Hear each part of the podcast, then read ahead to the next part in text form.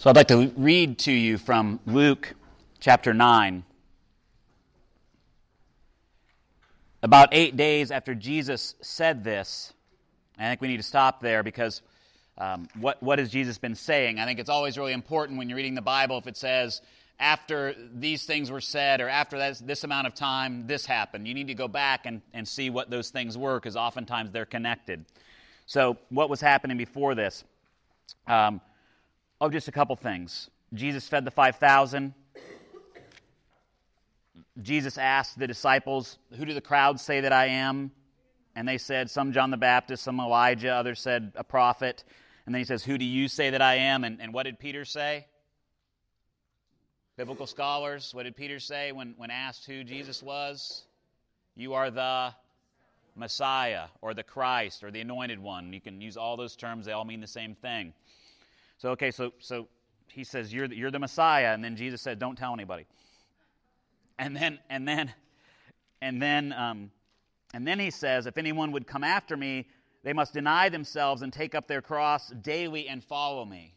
So he's just gotten basically eight days, so a week later, I'm sure that's still ringing in their ears because not only did he say that, he said, then the Son of Man's going to die and be raised again. And so I'm sure that was, that was completely out of left field for them. So now now this happens. After eight, about eight days after Jesus said this, he took Peter, James, and John. Um, just if you ever want to wow people, their, their, their WWE names, James and John, are the sons of thunder. yeah, that's a, literally, they called them the, the sons of Zebedee, but they also called them the sons of thunder. I'm not really sure um, if WWF was formed then or not, but anyway, that's. Uh, sons of thunder. So if you ever want to wow anybody with your biblical knowledge, you can tell them that James and John they're the sons of thunder. So they went up with him to the, up to, onto a mountain to pray.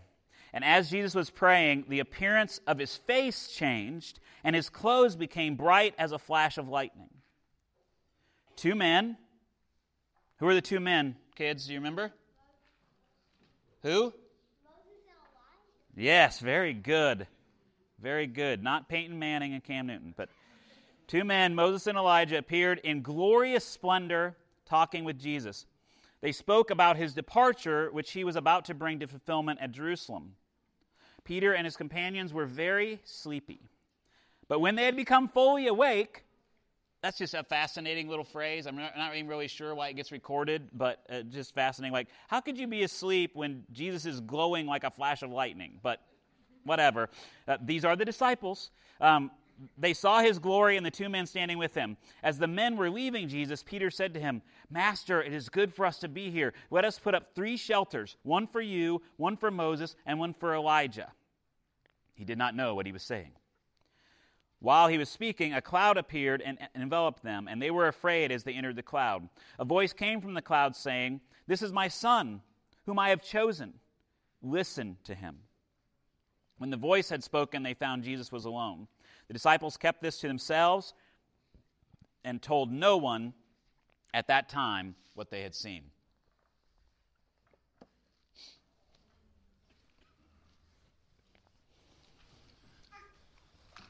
If you want happiness in life, stop buying things and buy experiences.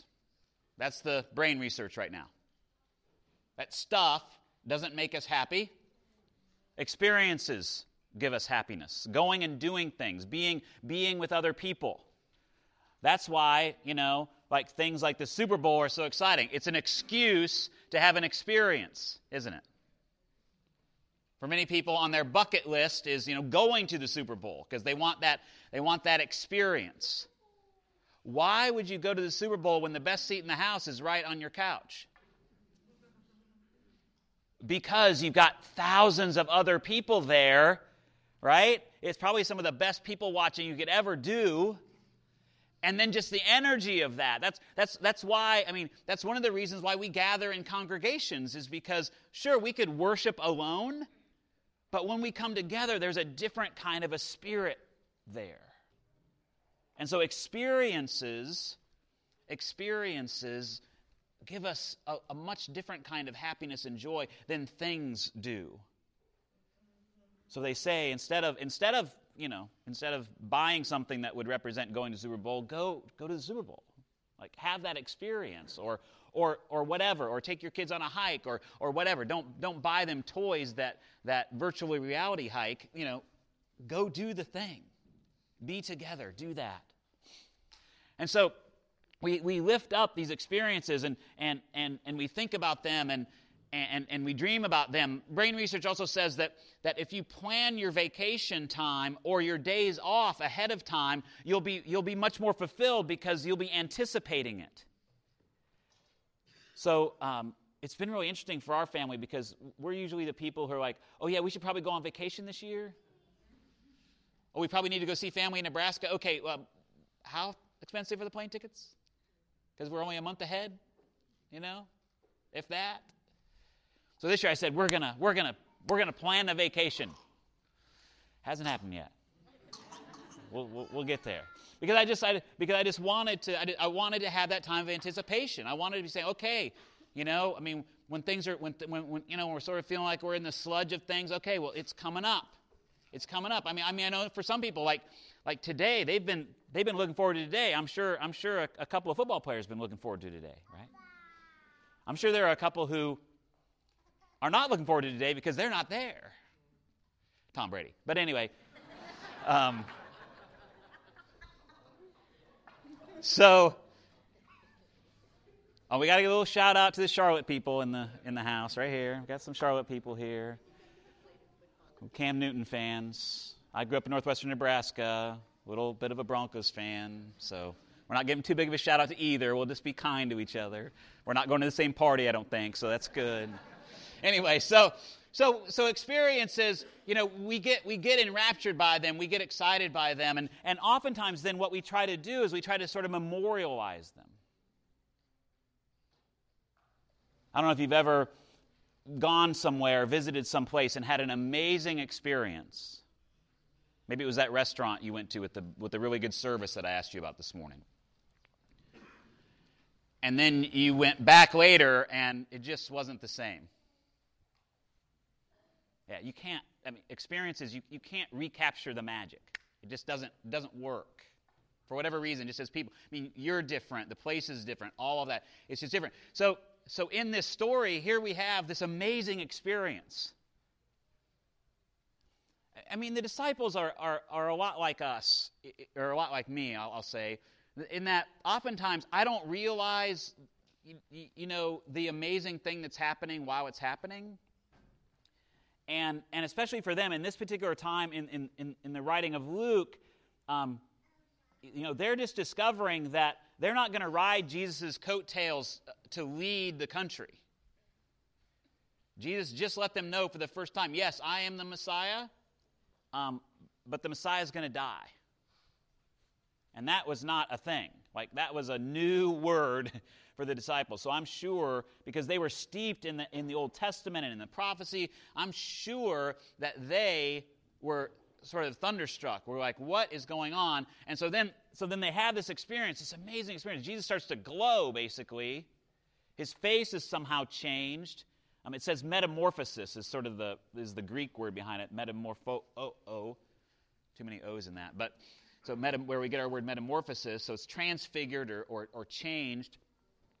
And and so here they have this experience. And then Moses and Elijah show up with which and Moses and Elijah represent the law Moses and the prophets, because the traditional belief is that Moses wrote the first five books of what we call the Bible, that he wrote the Torah. That's so he represents the law, and then Elijah represents the prophet. So two huge figures um, in the life of the Jewish faith. So now, so Moses and Elijah, and then Jesus all together. I mean, can you imagine? I don't know who you, I don't know who your greatest heroes are, but can you imagine that they're all, all of a sudden they're all together? with someone you've been hanging out with for a while, who you think is pretty special, but you don't really know how special, boom. So having this experience, so Peter immediately he's like, let's memorialize this. Let's lock it down so that we can remember this happened. It's really interesting. Because Peter is, is, is, always the one I mean, he's the, he's the one to say, You're the Messiah, you're the Christ. He's the first one to do that. And then, and then, of course, he's the one who denies Jesus three times later. So he's sort of this brash. He sort of, you know, is all over the place. But here he's like, let's memorialize this. Let's let's hold on to this. And then the cloud moves over them, and, and the voice of God comes and said, This is my son, my beloved. Listen to him. Don't memorialize this situation. You are in the presence of my son. Just be there. And by the way, I, I, there's a little side note there get back to work. I mean, they're there to pray and, and, and do that, and that's, that, that's wonderful. Because what happens right after this? They go back down the mountain, and the first thing Jesus does is heals a boy. I mean, he doesn't, Jesus doesn't just sit on top of the throne and be like, oh, look at me, Moses and Elijah. He goes back and he, and he goes back among the people. And so that's why the sermon title is What About Super Bowl Monday? Because we often have these mountaintop experiences and we want to hold on to them, and then, but, the, but the real work of faith, the real, the, the real opportunity to have the experience of God on a regular basis is on Super Bowl Monday. Tuesday, Wednesday, Thursday, Friday. When you put into place a practice of faith where you're, where you're listening to Jesus on a regular basis, there's more of an opportunity, I think, for you to begin to see those amazing experiences when you see the hand of God working in different places and times. When, when you might take an opportunity to do something that you might not have done before. I was talking with some of the, the scout leaders earlier and talking about all the stuff that we have going on, and, and, um, and I think I was sharing with maybe one of the, one of the moms that's here and, uh, about, about, you know, sort of how we how we operate around Westminster. And I said, well, oftentimes what we do is, is when opportunities come our way, we sort of say yes and then we figure it out afterwards. Because we trust that God is hopefully in it. And you can do that, I think, when you're, when, when you're steeped in the scripture, when you're steeped in prayer, when you're steeped in worship on a regular basis. You, you can begin because you begin to see where God is working that, you know, that in the midst of, of seeking to, to host um, these families that are homeless from Caritas, that yes, it's a mess. And yes, there's logistics and there's food that needs to get to people, and all that is and all that is is is, is hard and, and, and difficult, but it's also holy. God's in the midst of it because it's the regular daily stuff of life. Just like God is present when we share the bread and the wine or the juice. We believe God is present in these common, everyday things. They had bread and wine at, at every meal. It was just common stuff. I don't know what you have at every meal, but, you know, my dad always had bread and butter. But it's in this common everyday, ordinary stuff that, that God shows up. Martin Luther said that, that because how Lutherans talked about, talked about um, communion is that God is in, with, and under. In with and under the bread, in with and under the wine or juice, in with and under. And so Martin Luther said, to make this clear to you just how present God is in all things, God is in with and under my cabbage soup. That was a common, everyday, ordinary thing. And that everything Everything is holy. You are holy. God has set you apart to do an amazing work in your life and in the lives of those around you. Maybe you haven't figured that out yet. But the more you begin to try to steep yourself in the Word of God and in prayer and in worship, you're going to begin to see where God is working, and you're just going to, I think, more naturally walk right into that and then you can say yes and figure out the details later. later. So, as you're having your party tonight or whatever you're doing, I hope you have a great time. Go Broncos.